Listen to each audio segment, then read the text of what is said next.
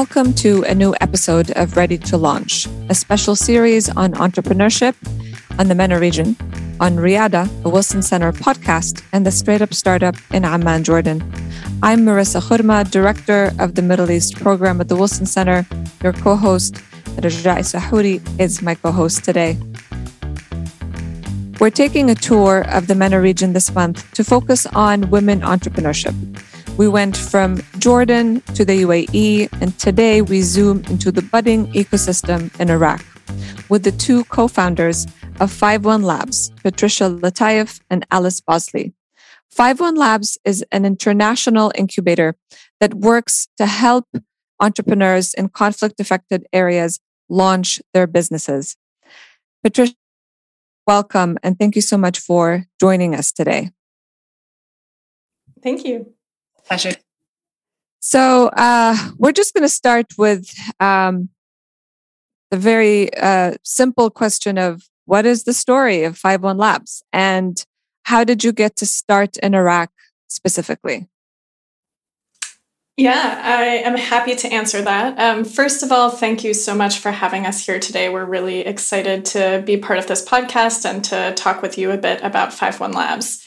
So we launched 51 Labs in 2017, um, so close to five years ago.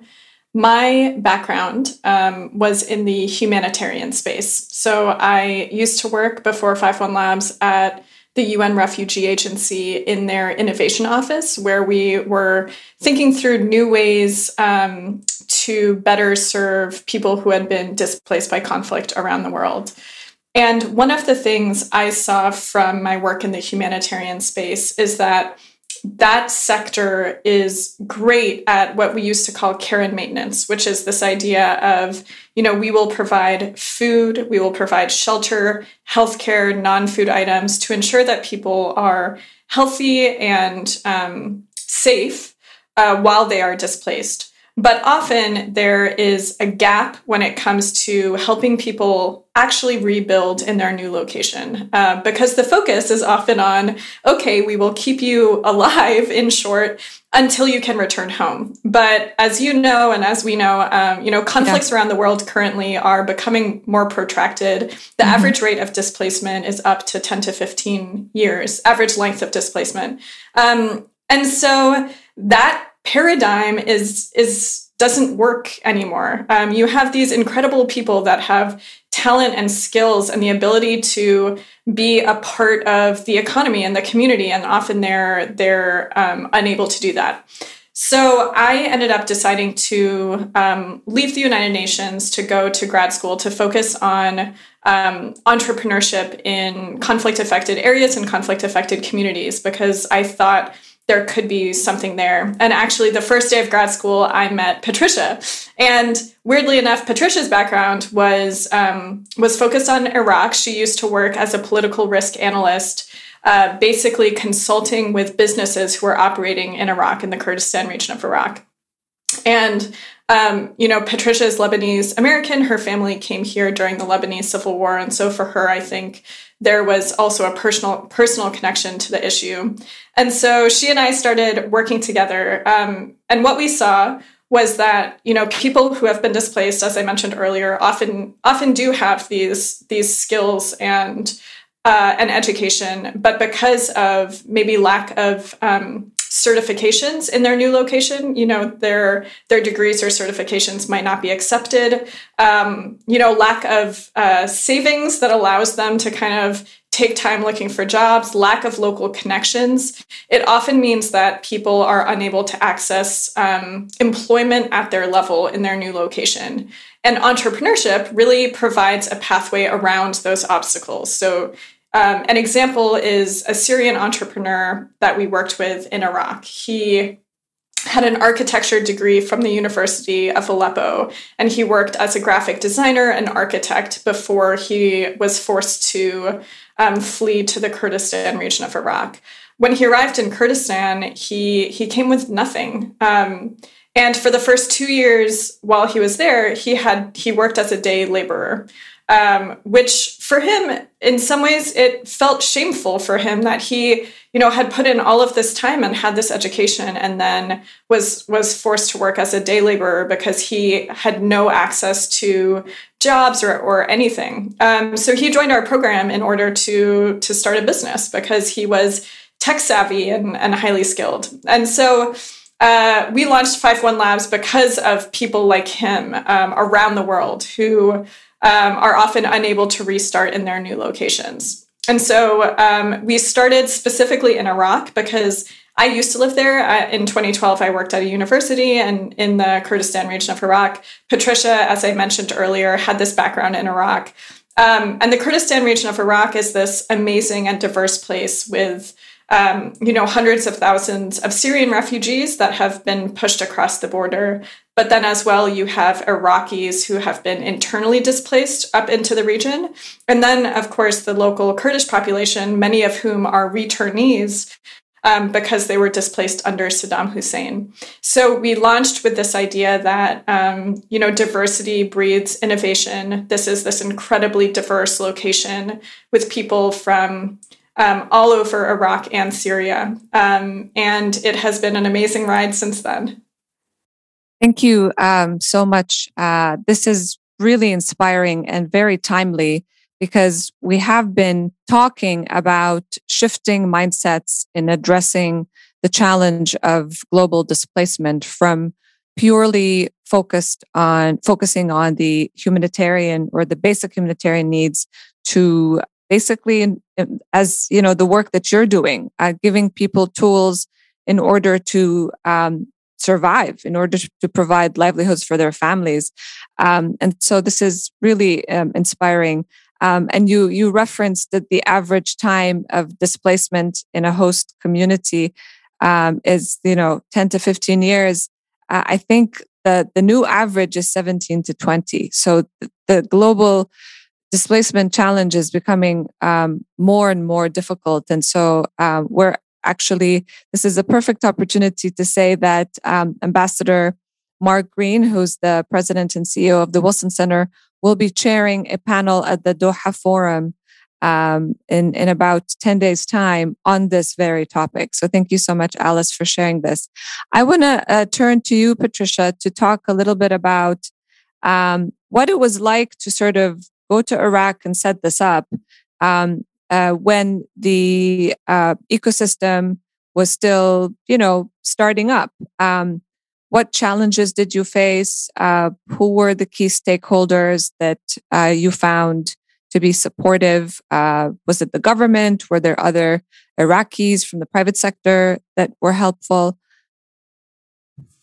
Yep, happy to answer that. So, as you mentioned, we were one of the first movers, and the, the ecosystem in the Kurdistan region of Iraq was really nascent. So, I think that one of the challenges was just establishing ourselves. We saw that there was definitely a need and a gap. You know, given the time that we launched, which was 2016, 2017, uh, the conflict with, with ISIS was still occurring, and a lot of young people really were motivated to take their future into their own hands. So they didn't necessarily want to work for the government. There were challenges in doing so. So we really wanted to capitalize on the opportunity. So we were lucky in that we had a lot of key supporters in Iraq. So one of them was definitely local universities. So for us, we we piloted some of our programs and shorter boot camps in local universities because for us that's where the talent was um, among the student population.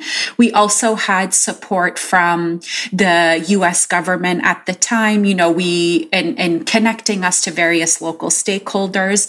There was also interest in some of the bilateral and multilateral organizations. So Alice mentioned previously obviously that there was a lot of this care and maintenance happening, but I think people were starting to realize that there should be more of a development focused mindset. So I think our solution and what we were providing was something innovative in the Iraqi context. So that made us um, an attractive partner to work with at the time.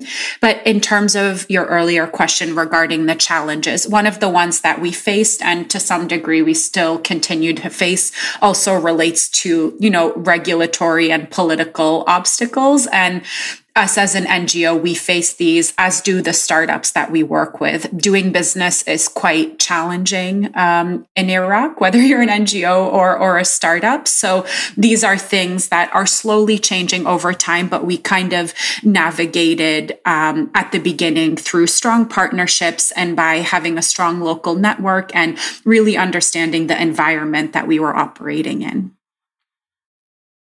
Thank you so much, Patricia. Rajai, you had a Fantastic. question about youth? Yes, absolutely. Uh, Patricia and Alice, uh, thank you so much for joining us today, and uh, really happy to have you. And so, basically, uh, like my question is, you know, you guys came from a from a humanitarian background. This um, and you know, uh, as you can witness, that a lot of crises have hit Iraq, and therefore, uh, you know, you know, it, caused a brain drain in in uh, their you know especially families fleeing the country seeking a better opportunity. Yet youth today are standing up against this narrative trying to be you know the change agent and you know they want to create a better opportunity for themselves and rebuild it.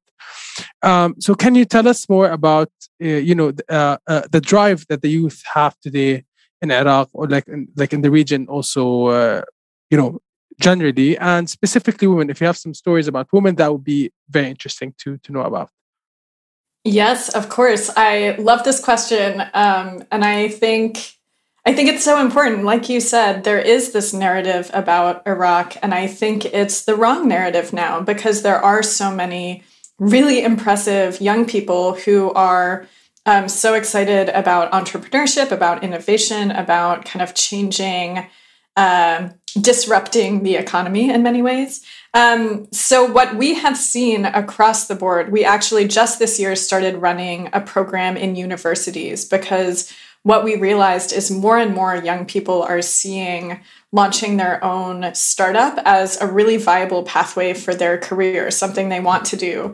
You know, about seven, five to seven years ago, I would say that if you asked most young people leaving university what you know what they hoped for for their career, often the answer would be public service, working in the government, um, because that is very stable. Like you mentioned, I think there are lots of ups and downs in Iraq's economy and and the security situation, and so I think there was this this um, hope for stability. Um, but recently, I feel like all of Iraq has been kind of swept with this um, really exciting trend of, of people being really passionate about technology, entrepreneurship, and innovation. Um, whether it's starting your own company or working for a startup or um, doing something innovative within larger companies, uh, which is also happening.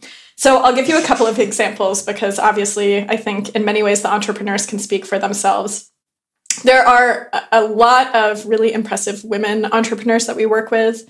Um, we have uh, one woman who comes from the civil engineering space, um, and she saw um, in many instances that kind of the quality of um, construction at kind of all um, all levels of construction was um, not up to the standards that it should be, and so she decided, kind of single handedly, that she wanted to reform this industry. She created an app um, called Bina that connects basically all of the parts of the civil engineering space in order to um, in order to make it easier to run civil engineering projects, and then also provides training and certifications and um, a rating system so that people know kind of who they're getting involved with. So whether it's um, you know workers who are working on a construction site, whether it's construction companies, architects, interior designers, everything is all in one place in this one marketplace and she has been extremely successful has thousands of people using her platform. Uh, and it's been really cool to see kind of how she has taken this industry and said we can do better um, and using technology we can you know make this a lot a lot easier Um, you know, we also, there's an amazing Syrian woman who we work with who was an art professor at a university in Damascus.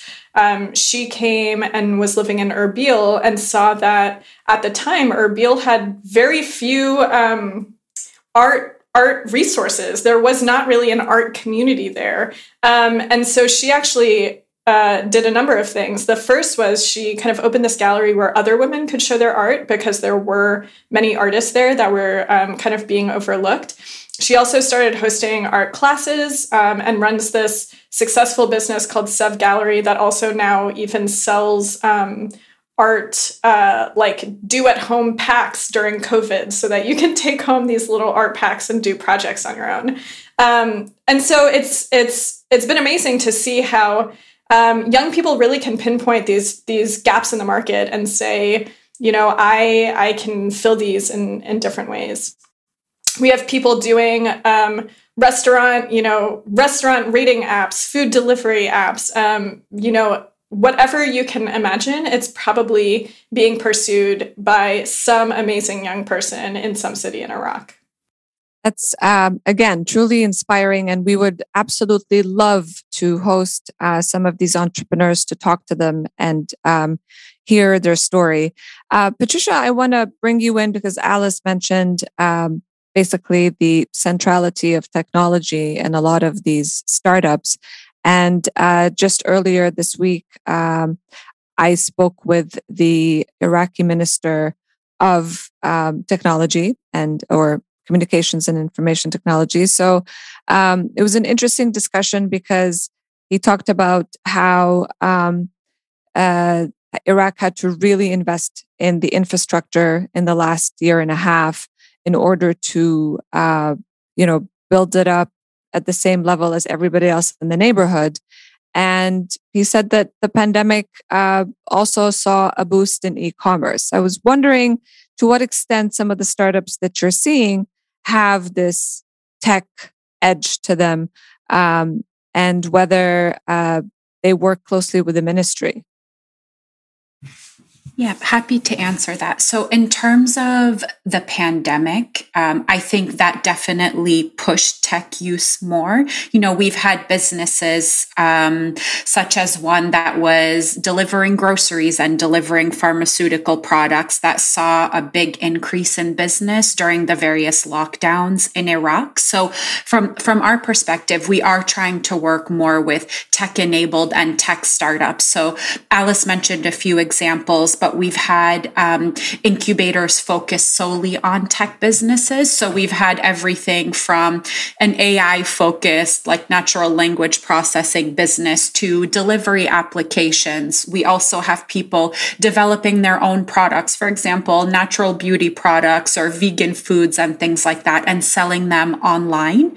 Um, in terms of delivery and e commerce in general, there's been a massive boom um, in Iraq, and you have a lot lot of firms now that are operating in the space. They're raising um, larger and larger seed rounds, and we have a few companies that are raising their Series A in Iraq. So it's really growing. Um, in terms of the collaborations that they have, I think most of the investments are coming from venture firms um, locally in Iraq or angel investors. Um, so, um, yeah, that's a little bit about that. Um, uh, that's yeah, uh, that's an amazing uh, story, Patricia and Alice. I I I really like it. Um, um, um Merissa, do you want to follow up on anything else? Can I go ahead, jump in?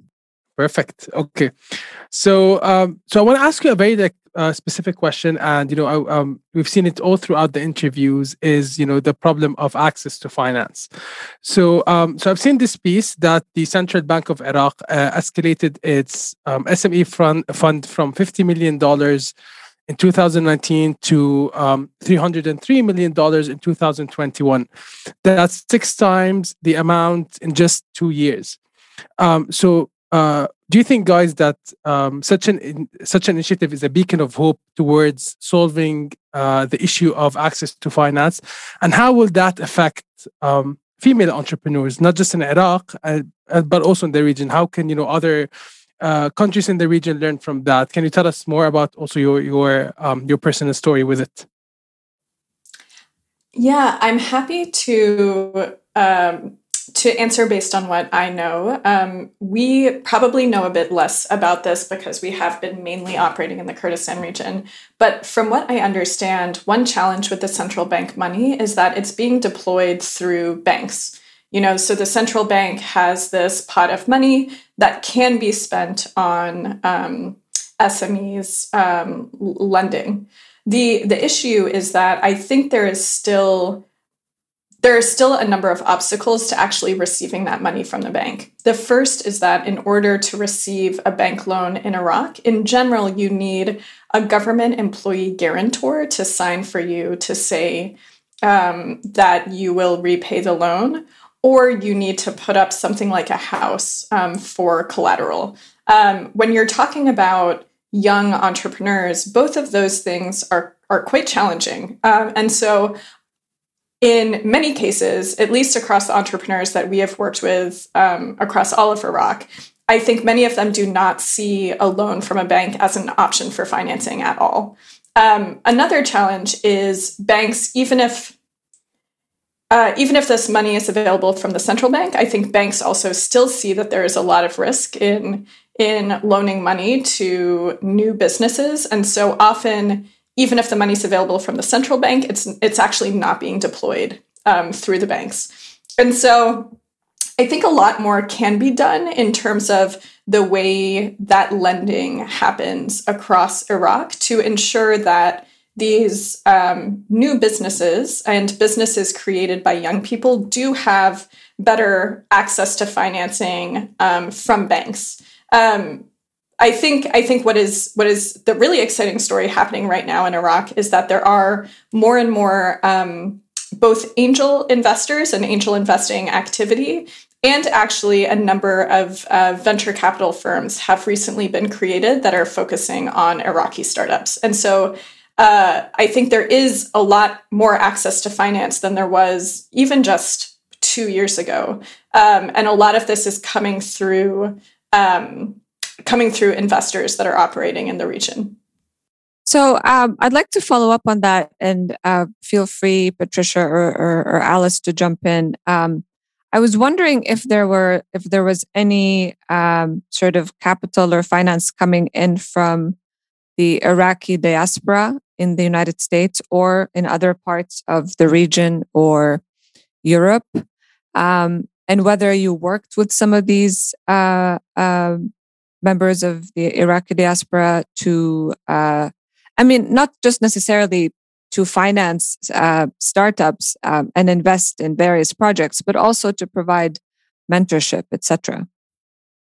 Yeah, I'm I'm happy to jump in. So in terms of the mentorship component, since you mentioned that last, I'll start with it. Um, we have mentorship is one of the critical components um, of our model. And one thing we have done over time is we've built up a strong network of regional mentors, and that also includes a lot of diaspora mentors as well. So maybe they're Iraqis working in Dubai or in London or in Silicon Valley, but also, you know, just um, Arabs in general working in this these geographies. So for us, it's important to include them because we want to make sure that there's a strong knowledge of business, but also um, a strong local dynamic in terms of some of the advice that they're that they're giving in terms of investment, to date, most of the investments have been made by venture funds, most of which have been launched by Iraqis or Iraqi diaspora. So we have a number of angel investors. There's an angel network in Iraq called the Iraq Angel Network, um,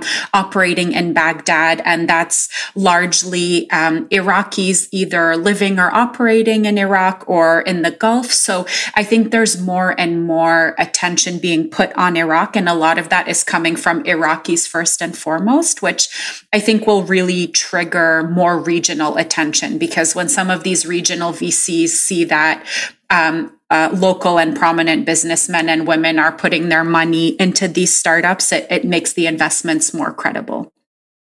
It's really encouraging to um, to learn that there are uh, members of the diaspora that are pitching in, particularly with mentorship and um, also some invest in investment. So um, that's really encouraging. This is one aspect of uh, strengthening the the uh, entrepreneurial or the entrepreneurship ecosystem in the MENA region that uh, came out as you know a, a really important pillar of the ecosystem in our research. And we will also be talking to some diaspora members. So that's really encouraging to hear.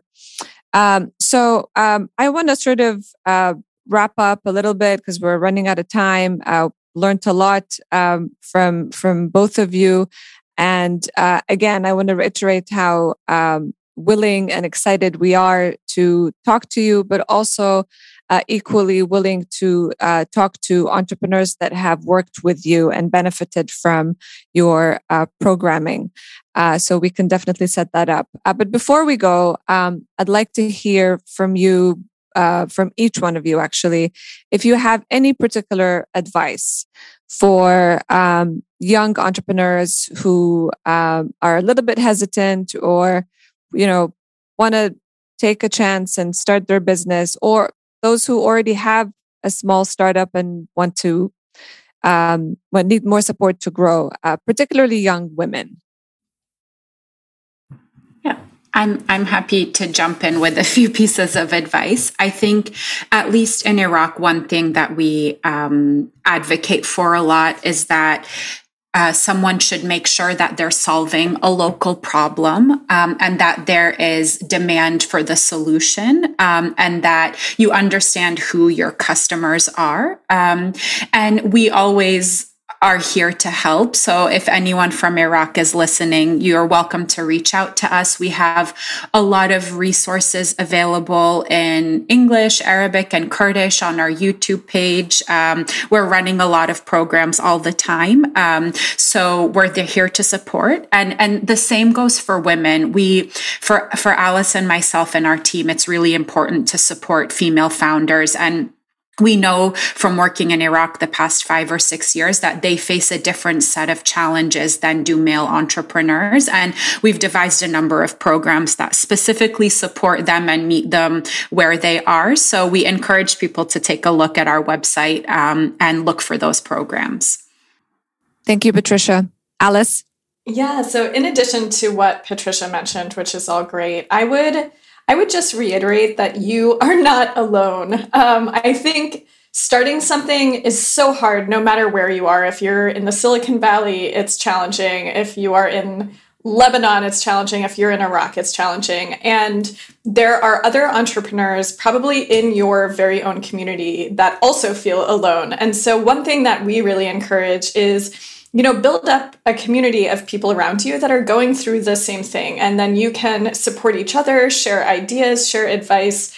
I think one really exciting thing about entrepreneurship is it is a very open and inclusive uh, community, I think, no matter where you are. And especially in Iraq, we have seen this whether you are male or female, no matter where you're from, no matter what language you speak, there's always this community that's willing to, to support you and welcome you. And so, um, no matter where you live, whether it's in Iraq or elsewhere, I would say search out like minded people because you will really need that support through the crazy journey of, of starting something. Thank you so much, uh, Alice. Uh, once again, thanks to both of you for uh, joining us, uh, for sharing all the work that you've done. Um, and most of all, uh, thank you for all that you do and congratulations on all your success. Um, and uh, hope to connect with you soon, uh, whether here in Washington, D.C. or in the region. Thank you thank so much you for so having much. us. All right.